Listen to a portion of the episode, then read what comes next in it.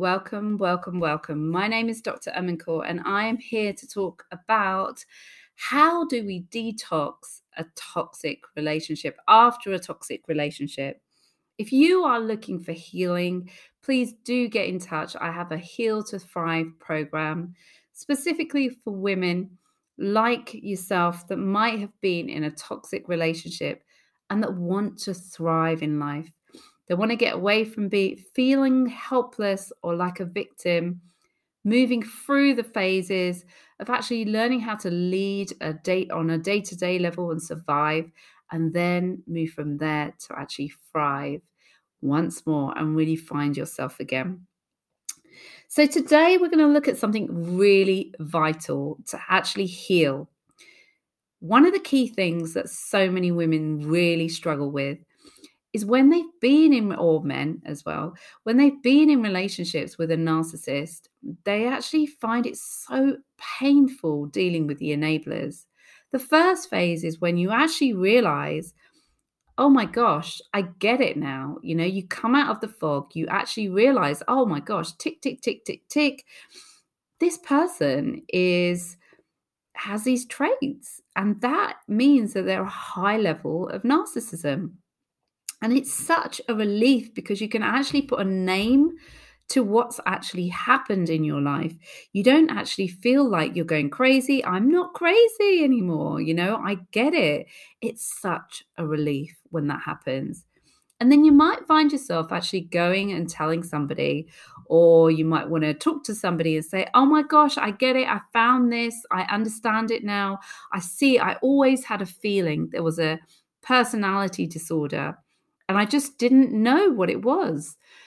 And you actually might have even put all the symptoms in of the what you're seeing, maybe aggression, maybe difficult person.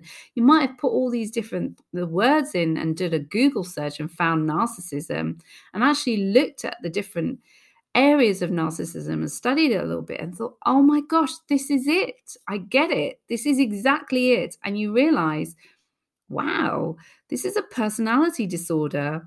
So, and you get it, it's real, you know, and then you go and talk to somebody and they kind of look at you confused as if, or they know that person and they don't validate or don't acknowledge the truth about what's gone on in the relationship.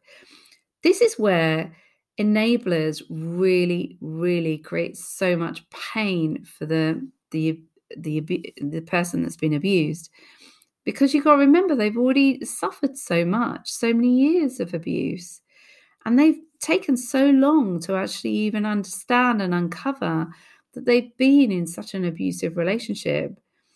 So it's really painful for them. So look, how what is a key issue with enablers? Like, how does this even happen? Because if we look at narcissism and the aggression that they actually portray, you know, the you can't deny that this person is aggressive at times. And we can see this clearly, absolutely crystal clear. And even though, you know, you can see the aggression and it's really important from even a safety level, yet we don't, there's so many people that actually are unwilling to look behind the impression that the narcissist gives and all the excuses they make. Because even though they can see the aggression really clearly, they still, these enablers actually still give them chances after chances after chances. But let's look at that. You know, the normal person, actually, if, if you were to make a mistake, you would make a mistake once or twice, but each time you would learn from it. This is key. This is oh, so key. If you see a narcissist, they will make the same mistake over and over again. It'll be twenty times, one hundred times, you know, it could be, you know, but they'll still get you to give them chances. They might even say, oh, you know, an enabler might say to you something like, oh, they're really sorry, or I think it's, you know, their their health, or their, you know, I think it's their work, or I think it's their, um, they're just not in the right space, or I think it's whatever it is, they'll make excuses for them. but they won't actually acknowledge the abusive behavior. And often the toxic person, the narcissist behavior, isn't called out. And it's so confusing when you've been in an abusive relationship. Like, why? Why are none of these people actually, you know, calling this out or acknowledging what's happening? Why? Why is really crazy? Because everyone, everyone around them just keeps letting it go. And it continues to happen. It's, it's not going to stop, you know, and they don't actually even give the person, the narcissist, any consequences for their behavior. And what the narcissist needs is real consequences. Otherwise, they will never change. You see, that's why if you keep giving, you know, a normal person would be if you called them up and you said, look, this really hurt me, et cetera. Could you stop doing that? Or this isn't a good idea. And they see that they've made a mistake. They wouldn't do the same thing again. Whereas a narcissist won't change until they have a consequence, because they don't think there's anything wrong with them. That's really key, because they can't actually do any self-reflection on themselves and think about the impact on other people because they have no empathy. So they are not going to change on their own. This is really key. They are not going to change. And this quote really sums it up for me, because I think we've known narcissism and psychopaths for a very, very long time. You can see with Hitler, you know, it's been in our history. Um, a quote by Edmund Burke, which I really love, and this sums up enablers for me. The only thing necessary for the triumph of evil is for good people to do nothing. Just want you to sit with that for a second. The only thing necessary for the triumph of evil is for good people to do nothing.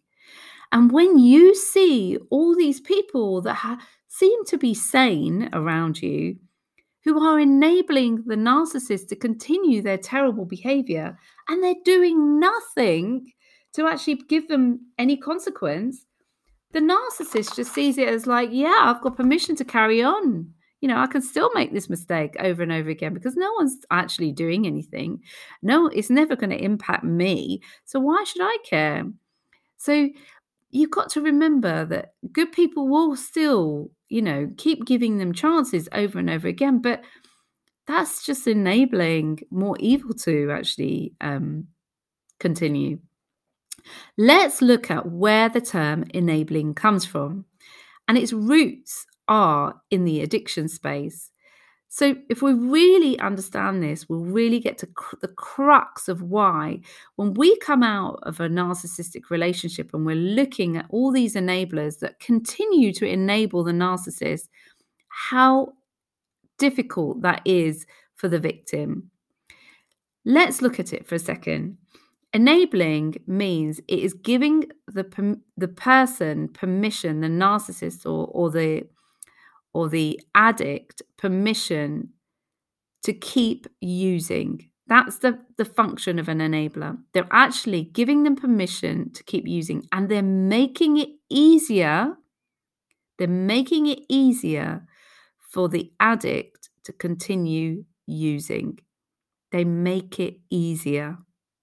So that's why when we look at narcissistic abuse and the enablers, what they're actually doing is actually helping them abuse someone. They're actually empowering them to abuse in the future.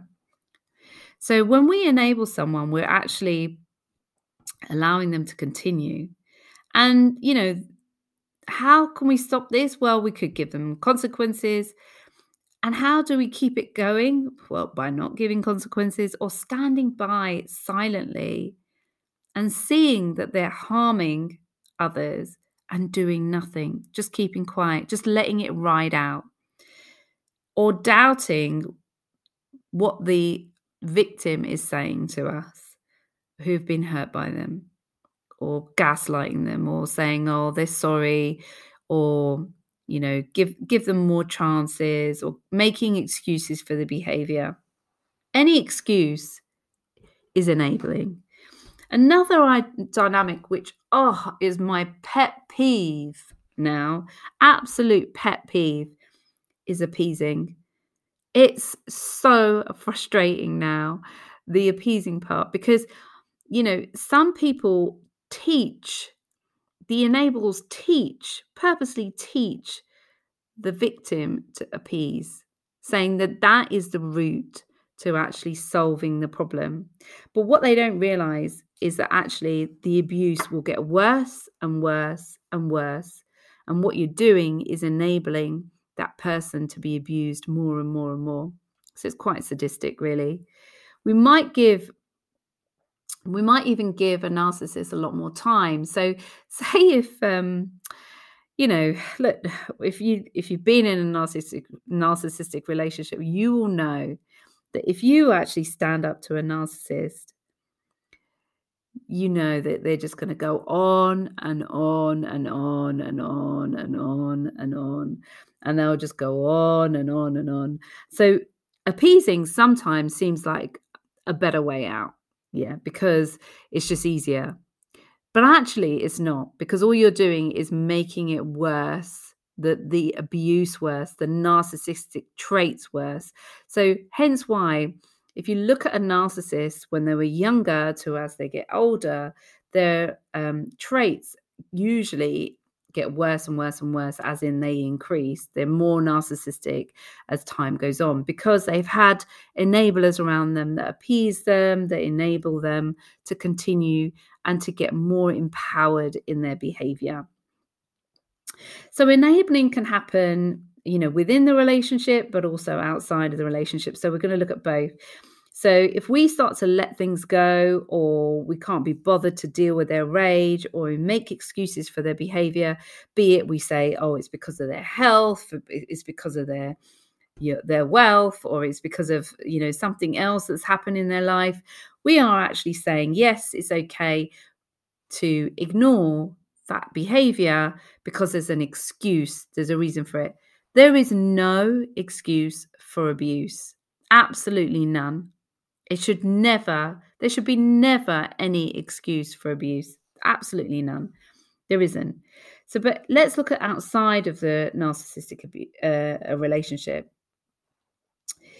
If you see toxic patterns and you, if they, other people are ignoring them and they're not calling them out and they're quietly going along with their behavior, basically, what they're doing is enabling that narcissist to stay in place to abuse, because they've been enabled. And you can see this in, in documentaries where there's been abuse, and where there's been abuse, high-level abuse, um, there's always been a, a huge number of enablers to actually help it happen.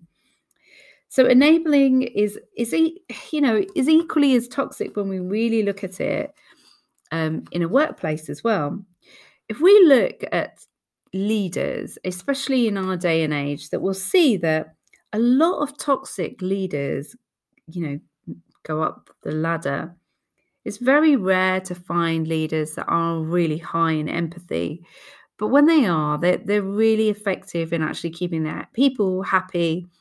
But if we look at the current workplace, we'll see that, you know, in a lot of Western countries, that there's a lot of um, high turnover. There's a lot of people that are demotivated. And that's because there's a lot of toxic leaders that are more interested in themselves and have a lack of empathy.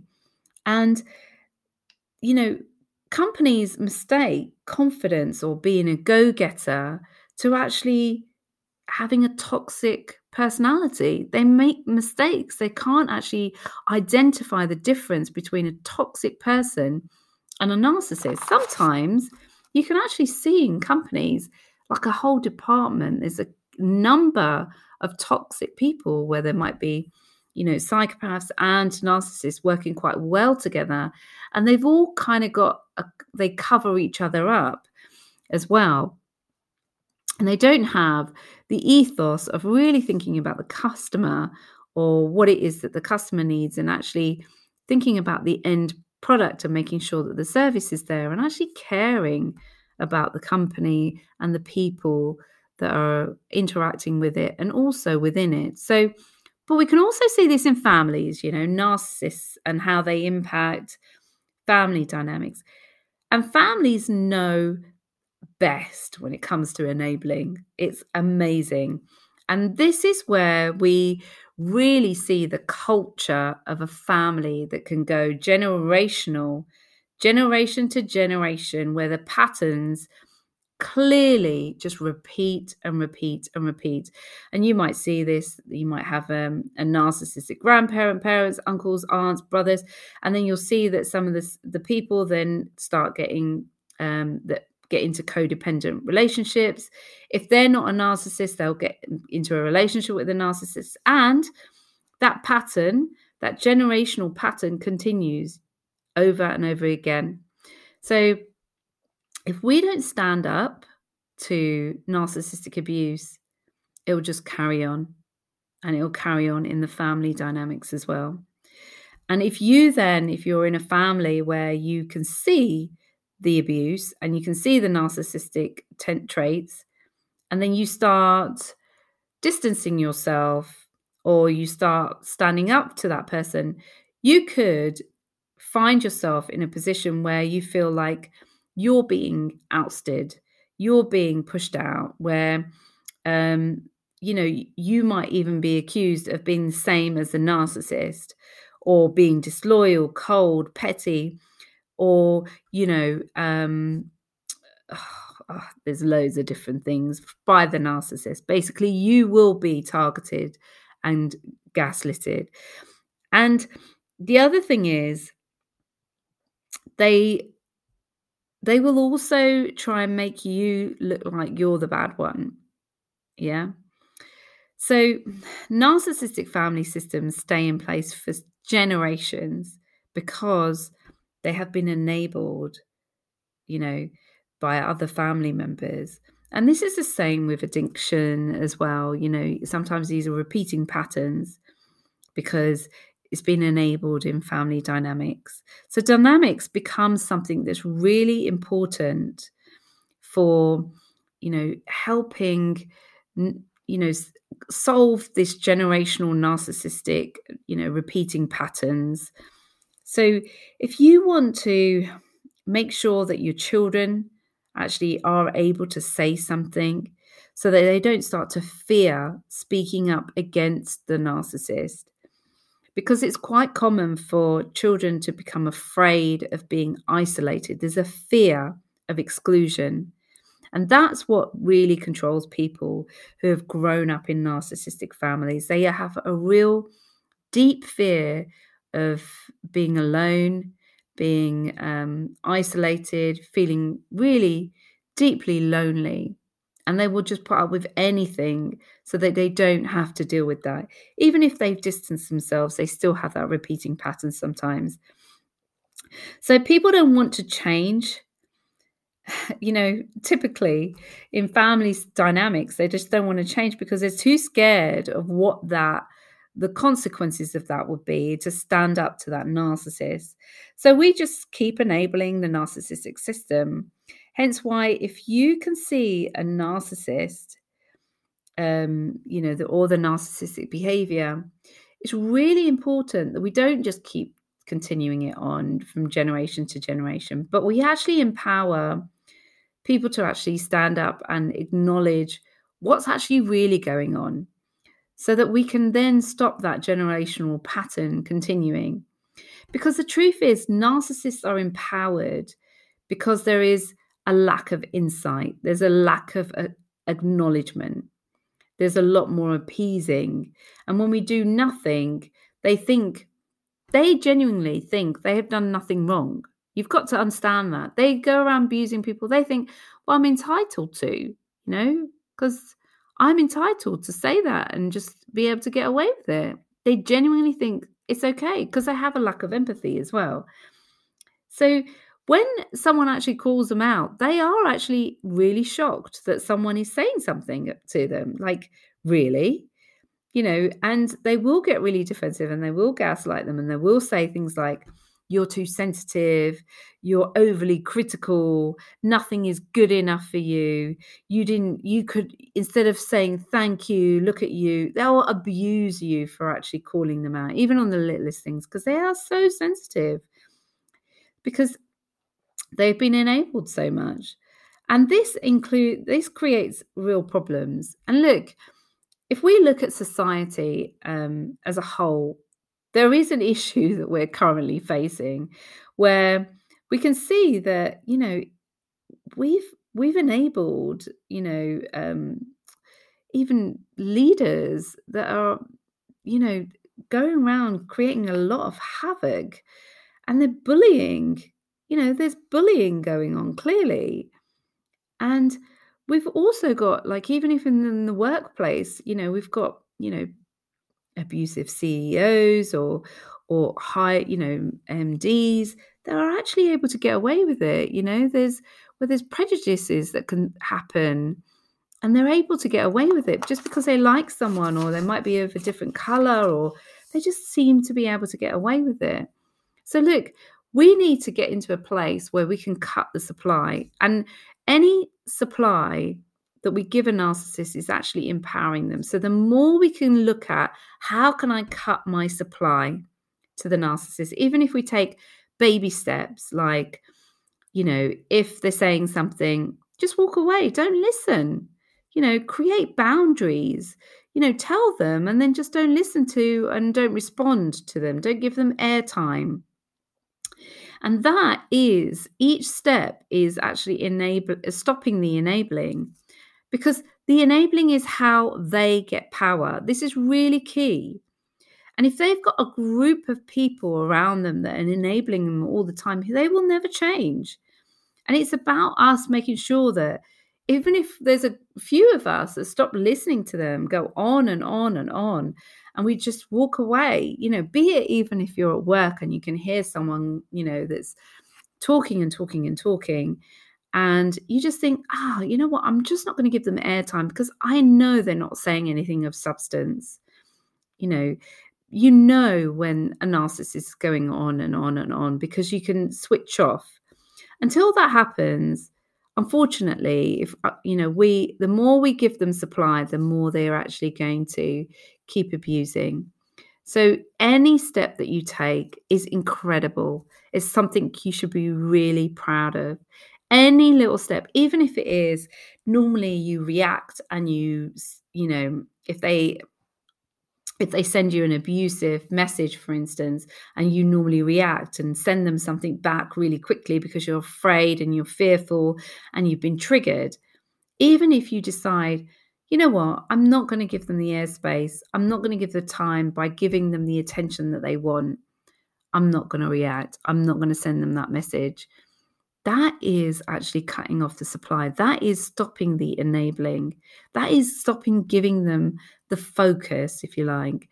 And, and the more you can focus on yourself rather than the narcissist, the more you are actually stopping them being enabled to continue the abuse.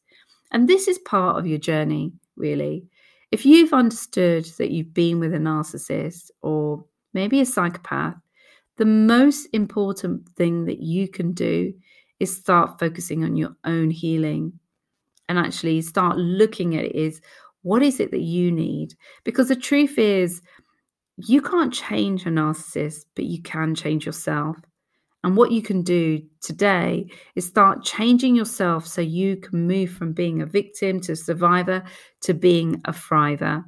And every single thing that you do, by taking away the power, the attention, the focus away from the narcissist, and start focusing on yourself and the future, not only for yourself, but maybe for your family, for your friends that you love and who love you dearly, then you're starting to move forward and starting to thrive.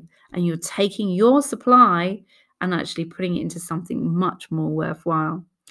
Sending you so much love. I really hope this was useful, and I'll speak to you soon.